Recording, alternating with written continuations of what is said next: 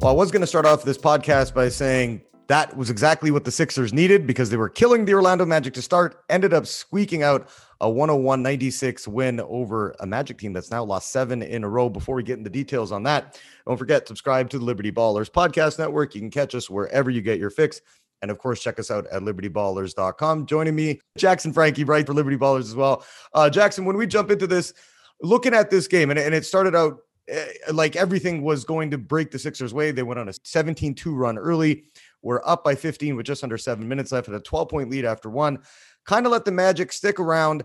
Uh, couldn't get it up to 20, 25 points. And Orlando went on a bit of a run to get it within 11 going into the break. And then obviously that third quarter, Orlando shifted into a zone, um, wound up giving the Sixers a ton of trouble, actually outscored Philly 23 over 8, 23 to 8, pardon me, over the first seven minutes of the quarter. When you're looking back at, at that time of this one, and we'll get into what this win means eventually, but when you're looking at what the Sixers were doing against that zone, how do you think they could have done a better job of, of a keeping Orlando honest and b making sure that they didn't the you know making sure the Magic wouldn't want to go back to zone because things were going to be effective for them? Yeah, I think you know at times obviously try to get the ball in the middle there to Joel, um, but they couldn't because the guy, you know, a lot of most of those guys aren't very good entry passers. So to begin with, you know, you know, take a dribble, pass fake, then get the ball into Embiid in the middle, and then also you know schematically set more screens, quicker ball movement. Like so many coaches and teams just stop screening against zones, which I think is so weird because, I mean, at the end of the day, a screen is just meant for a body to go between a defender and the ball handler to allow them an un you know an unvacated path or vacated path or whatever. Um, you know, it's a little different in zone because that person's not going to move with you, but um, still set screens. Like, you know, Rick Carlisle and Dallas did it for years. Now you, you've seen it with Jamahl Mosley. Like the Magic will do set screens right at the top of the key against two, the two, three, the two top defenders. That doesn't happen. The Sixers routinely under Doc Rivers seem to get flummoxed by a zone and they don't have a great zone buster, especially without Ben Simmons, you know, a smart or, you know, a high field, quick ball mover you know, guy in the middle, but um, you should still be able to get the ball to Joel better. So screens and, you know, finding the way to get, get Joel's touches because it felt like they just wanted to feed Embiid.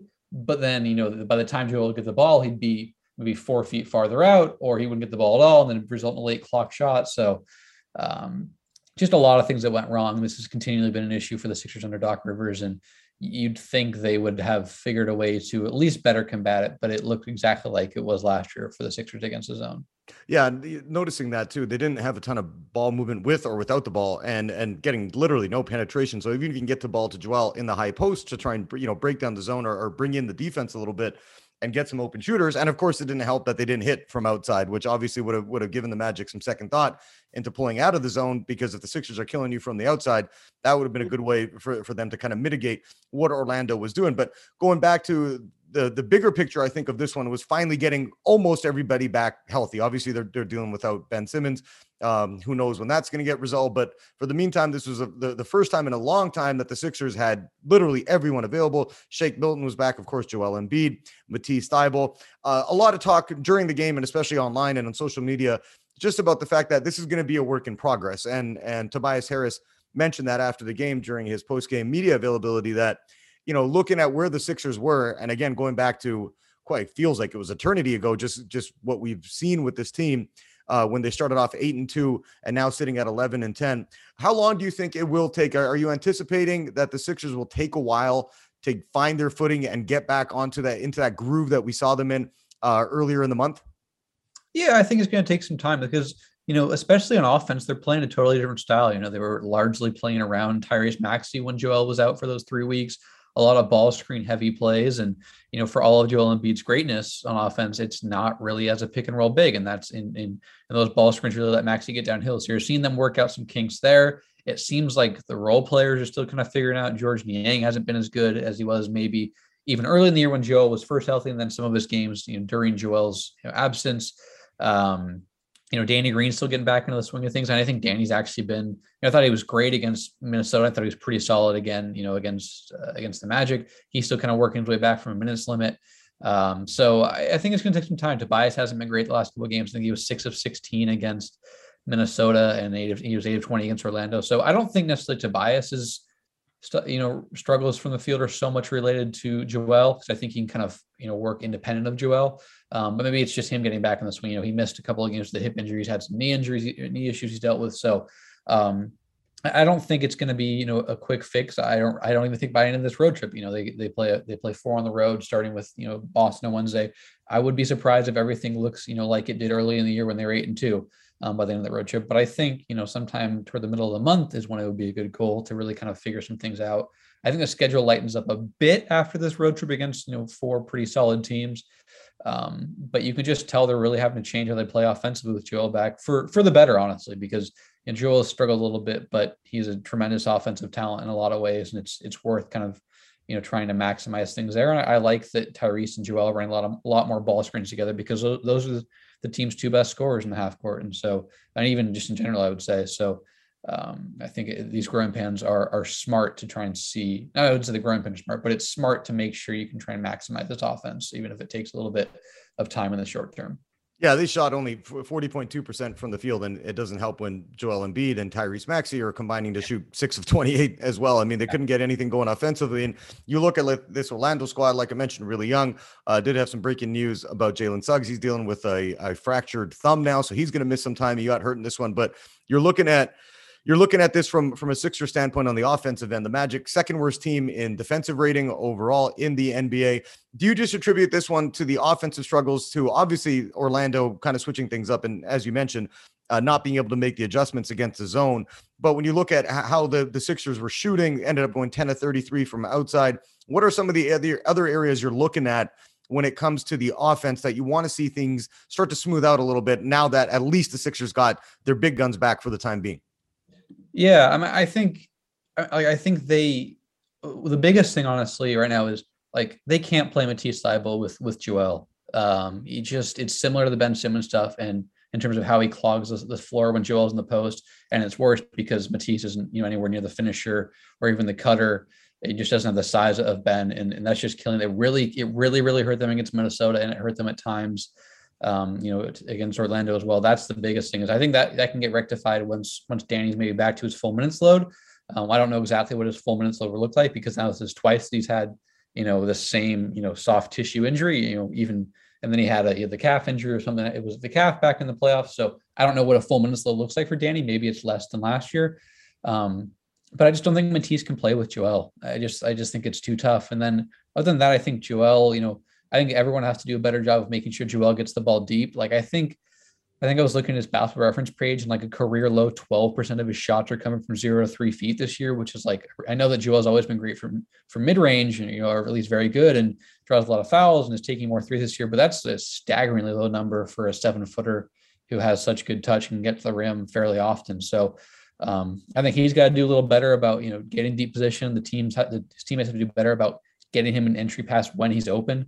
Um, I think there was a play in the Orlando game where he was open early and Furkan took forever and Furkan finally made the pass. And then it was a turnover because Wendell Carter, I think, fought around the pass for a steal. So um, it's a collective effort, but, you know, one, Matisse, you can't play with Joel, um, I think, in terms of offense. And then two, Joel and the team has to do better about kind of getting him deep position in the spots he's best. Because I think that's the biggest thing why Joel hasn't Joel hasn't looked as good as a scorer this year. He's not getting the ball in the same spots as last year, I think, as often. What do you think the, the other than you know trading Ben Simmons or trying to get somebody else it, schematically? What do you think Doc Rivers can be doing differently to to try and help that and getting Joel in more comfortable spots? Because you know, especially really early in the season, going back to you know when they when they lost against Brooklyn in, in game number two and then lost that ugly one against the Knicks in, in game number three, saw a lot of that with with Joel in terms of like you're mentioning trying to uh, and I, th- I, felt at the time earlier in the season, the team was kind of forcing things with him and, and getting the ball, like you mentioned, you know, if he's on the block, he's he's three feet away from the block and you're passing in the ball there. Kind of, you know, again, Joel's a great shooter, but you want you want, want him getting the ball as close to the basket as possible. So when you're looking at this, if you're Doc Rivers, what are some ways you'd be able to look at to try and get Joel set up in better positions to be um, at the same level of, of a scorer that he was, or at least close to last season? Yeah. So one of the things I did when JJ Redick was, you know, in town was they ran a lot of cross or flex screens down on the baseline to get Joel, you know, the ball, particularly or usually in the low block where Joel is really good. Um, so I like to see them use Seth or Danny as a, as a screener more um, down there. Obviously, use Seth sometimes as a screener, um, but not that much. I think Seth is a pretty good screener. He's not as good as his brother for a guard. Um, nobody really is. I mean, Seth's an incredible guard screener, but I think Seth is pretty good. Danny, I think, is, is good. I, I get kind of why they don't do as much with Danny because they like to keep him in the corners and he's so good playing along that baseline. but I think it's kind of a disservice to Joel. Um, or not a disservice so much that that seems you know maybe like it's intentional, but it's it's it's hurting Joel. And so I like to see more flex and cross screen actions down there to get in the ball deeper.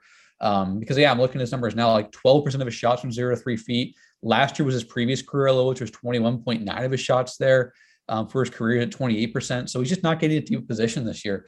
Um, and so that's what I like to see. Maybe some, some screen to screener stuff, like a lot. Like I know Denver when Jamal Murray was healthy would run, you know, they'd run a cross or a flex screen for Nikola Jokic, and then and then there'd be a screen, kind of a pin down at the elbow for Jamal to shoot off the dribble or shoot off movement. Excuse me. Um, obviously, Danny and Seth aren't great, you know, going into a full sprint to shoot, but um, I think if that's kind of the secondary option you have, um, then you, if the idea is to kind of get Joel deep position, that would be a, a smart strategy. But other than that, I don't. I think it's also on Joel. Just kind of you know, Joel. I think for so much of his career has been so good at making sure he gets deep position. You know, getting low, getting leverage. You know, you know, sticking his sticking his butt into the defender and getting deep, getting deep catch. And that hasn't felt the case as much this year. Maybe he's maybe he's not trying to play as physically or you know i don't know exactly but it just hasn't felt like that's been the case you know given the joel that i've watched for so many years but those would be the two things with joel um, you know you know, be a little more physical, establish position, more cross and flex screens. And then, as I said earlier, the the the, the other guys have to be better about making those entry passes and looking for them, and you know, making those entry passes easier for everyone involved. Jackson, I want to jump into some things about the bench as well. Uh, as I mentioned, pretty much well got everybody back at this point. We'll jump into that after a short break. All right, and we're back.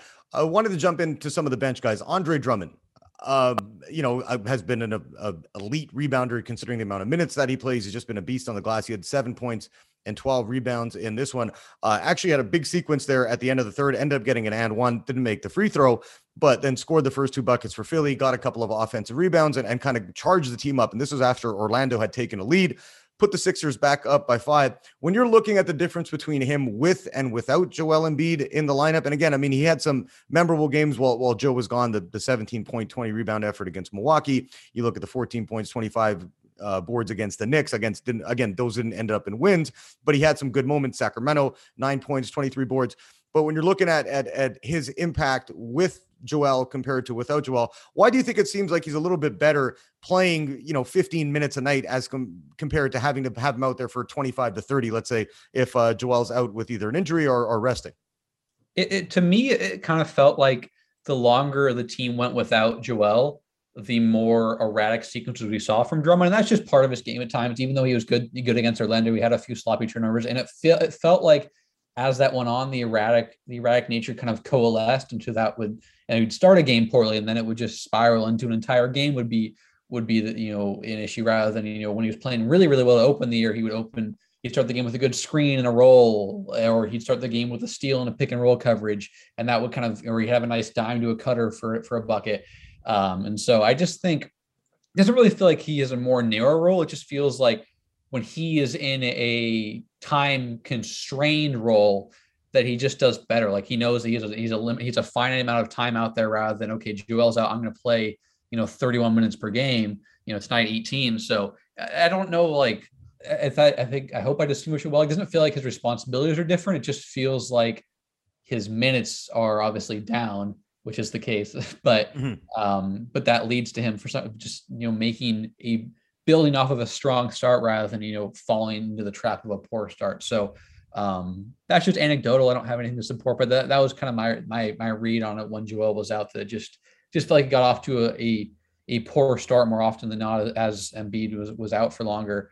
Whereas you know he feels like he's he played he started the game well against Orlando and you know ended the game pretty well during his during his stint. As you said, he was really really good in that that second half stint that he played, and he was key on the Sixers. You know, kind of coming out of this game with a win when you're looking at the at the rest of the bench, Jackson, and you know, I know you said it's anecdotal, but I just appreciate your basketball insight because, like I said, you are a savant when it comes to the game. So I always appreciate your insight on that. But uh, when you're looking at the bench, guys, George Niang obviously cooled down a little bit after after his really hot start uh, to his time with the Sixers. But looking around, obviously Matisse Thybulle, what he brings defensively, Shake Milton, Furkan Korkmaz has been struggling a lot, you know, over the past couple of weeks. But when you're looking at that bench, and and Doc went with had the ability to do so, he finally did go with ten guys uh, in terms of the rotation. Who is there? Is there one or two players that come off the bench at this point that you might look at and think you would like to see, maybe see the Sixers try and get an upgrade there? Or when you're looking at this, like because I, I'm kind of t- trying to take the long view on this, which is look, that the COVID stuff, the injuries, dealing with all that, especially you know within the first month of the season obviously doesn't help in terms of team chemistry getting the right system together. You mentioned when you're playing with an mvp candidate you got to shift things around offensively which we saw the team you know key in on, on Maxey kind of being the guy with the ball in his hands especially without Embiid and Harris in the lineup. But when you're looking at, at, at that bench itself Uh, is there anybody or is one or two players that you look at that you're like okay maybe daryl morey could try and get some help or do you look at this and, and doc rivers said this during his shoot around media availability earlier in the day, he was saying on Monday, I'm talking about, but he was saying, you know, he thinks that this team is really, really good when it's when it's has everybody fully healthy and, and and available to play. But when you're looking at it from from your viewpoint, like I mentioned, who, who do you think they could look at maybe trying to improve on the bench and adding some depth pieces to give the Sixers a little bit more of a boost, especially on the offensive end? Yeah, and so I think I think for me, I'm looking at the two kind of ball handling guards there in Shake and Furkan. Like Furkan was so awesome to start the year. Um, it's it's really a bummer. Like I haven't got that. I've really I've really enjoyed watching Furkan blossom over the years, but there's no there's no denying that he's really struggled. So I, I am I am curious to maybe get farther into the year, as you mentioned, with everyone back. Let's maybe like maybe review in a month where Furkan is, you know, efficiency wise. Obviously, it's been tough even the two games with Joel and, and Tobias back, um, but I want to kind of see him get a little more stability. Um, but I think you know that's a role that you could try to improve. It just depends. Again, like I think if Furkan is a 34% three point shooter, um, you know, which is uh, right about what he's been this year, then you have to you have to kind of upgrade there for sure. But if he is the the 38, 39% guy he was across the last few years, when in the national factory, also factoring in the defensive improvements and the playmaking improvements, I think that's a fine, you know, that's that's maybe a role that you could look to improve, but doesn't necessarily necessitate it. But again, Furkan's been really poor to this year overall. So that's something you should probably be keeping on on the radar. Um, but Shake still, I think, you know, I think that's a role that you need to improve, especially or upgrade, especially if Shake's be continue to be this on-ball guy because he just doesn't. I mean, he's really struggling to shoot the ball from deep, and he's not a good enough interior scorer. Um, even if he has some pretty impressive moments, you know, using his frame and his shoulder to create space for runners and floaters and leaners and whatnot. Um, but those two ball handling spots at the bench is where I'd really look to um, upgrade. And then, I, but I just think you know give it, you know, not, not, not that you're saying to make a move imminently. You mm-hmm. mentioned that in the long view, but um, give it a little bit of time to kind of see where these guys level out and then reassess. But right now, those two spots are where that I, where I think at least off the bench that this team could really stand to, to benefit, um, you know, just from those 18, 20 minutes a night that those guys provide currently. Yeah, you mentioned Frick struggling uh, in terms of shooting the ball. Last 11 games, he's shooting 28.6% from the field, less than 25% from from three. So I think you know that's been very noticeable since his hot start. Uh, looking around the league as a whole, Jackson, like I mentioned, we're basically at the at the quarter pole of the season. Every game, every team, part of me has, has virtually played 20 games or around there, give or take one or two. Uh, looking around the league and and especially at teams that might start to struggle. Obviously, you got the Houston's, uh, the New Orleans Pelicans. We're going to wait and see what happens if and when Zion gets back in the lineup and, and maybe he can jumpstart that team. The San Antonio Spurs, Spurs part of me. Uh, you got Orlando, Detroit, all these teams that are that are kind of bottoming out. But when you're looking around the league and, and you mentioned, you know, again, we're not saying that they Sixers have to make a deal and Daryl Morey has to do something sooner than later. But when you're looking around at the at the league, is there is there any particular player that might be under the radar that you would be like, okay, that would be a good guy to, to maybe try and bring in? Uh, again, depending on the cost, but trying to bring in in terms of helping the second unit and and somebody who's not going to come in, you know, making fifteen million dollars a season. Yeah, it's a good question. I hadn't I hadn't really thought about it, especially just because it does feel, you know, fairly early for that. Um, trying to think about guys, you know, and it's tough too because I think so many teams are considering right now, at least still, like the play-in to be a viable option. I mean, you look in the in the East, you know, there's 13 teams within two games of the play-in right now, or I guess uh, two and a half games now. Um, and they're in the West, uh, you've got you've got uh, 12, te- 13 teams that are within three and a half. Uh, and as you mentioned, you know, that doesn't include the Pelicans, who might be getting Zion back in the near future and have been playing a little better as of late. Um, I wonder what a guy like Eric Gordon might cut. I know he might, he's probably making too much.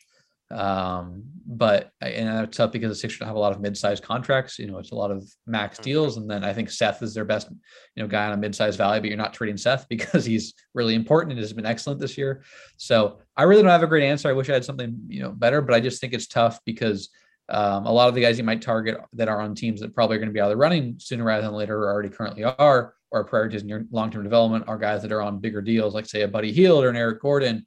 Um, maybe a Kelly Olynyk, but he's he's on mid-sized deal, and the Sixers don't have a lot of those still. So um, I think Kelly could be a guy that makes sense, but I think he's making about 13 million, which is tough for the Sixers to, to kind of figure out financially there. Um, no one on Orlando really inspires me. Terrence Ross has struggled this year. Gary Harris has really struggled.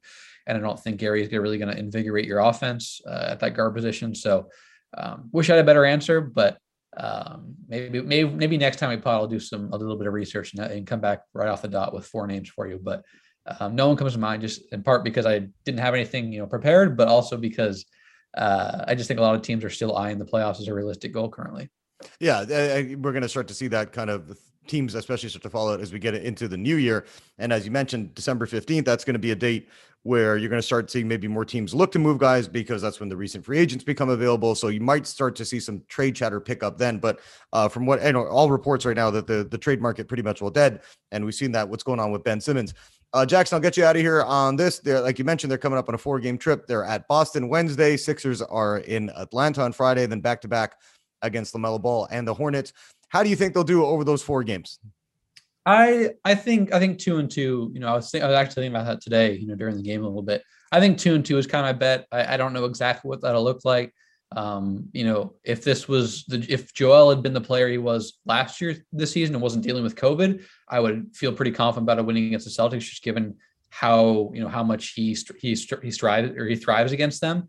Um, but I, but I just I don't know, you know, what Joel we're gonna get. Um, and right, I mean, understandably so. He's coming off of COVID, and he said it was a pretty serious bout. So, um, he just hasn't been the same player as last year offensively to this point. So, I, I can't say for for certain who they're gonna beat, but I just think two and two would be a good a good goal. Come back you know, 13 and 12, and then maybe try and find some stability with the stretch at home here. Um, but yeah, it's that that would be my my prediction is two and two, but um, you can't interrogate me any further. I won't. I won't tell you. well, you know what? I'll, I'll, go with three and one. I think they beat the Celtics on Wednesday. Uh, they'll split with Charlotte and hopefully get a win against Atlanta and its annoying home crowd on on Friday. And we'll bet a six pack on that. Jackson, how does that sound? All right. Hopefully, hopefully the Hawks do not hit many threes, honestly, because I I don't know about you, but I do not like the that celebration. It's the Hawks screeching. I nothing against them, but it's just I cannot I cannot stand that celebration. So hopefully it's a it's a cold game from outside for the Hawks, independent of any any on-court result there. Yeah, we like to see an eight to thirty-five shooting night, and we don't have to deal with that, and quickly get the hell out of there and get some wins in uh, Charlotte. Jackson, thanks again for joining me. Always fun having you on, and, and I'm sure we're going to do this again soon as well. Yeah, awesome. Appreciate it. All right, that's Jackson Frank. You can check out his work at libertyballers.com. Uh, does a ton of the post game stuff for us, as well as some of the previews and, and other news related items. Uh, so definitely check him out there. And of course, you can subscribe to the Liberty Ballers podcast network on Apple Podcast, Spotify, wherever you get your fix. You can catch us there. That'll do it for this episode. Adil will be back with Out of Sight on Tuesday, and then I'll be back in the chair on Wednesday for the post game against the Celtics.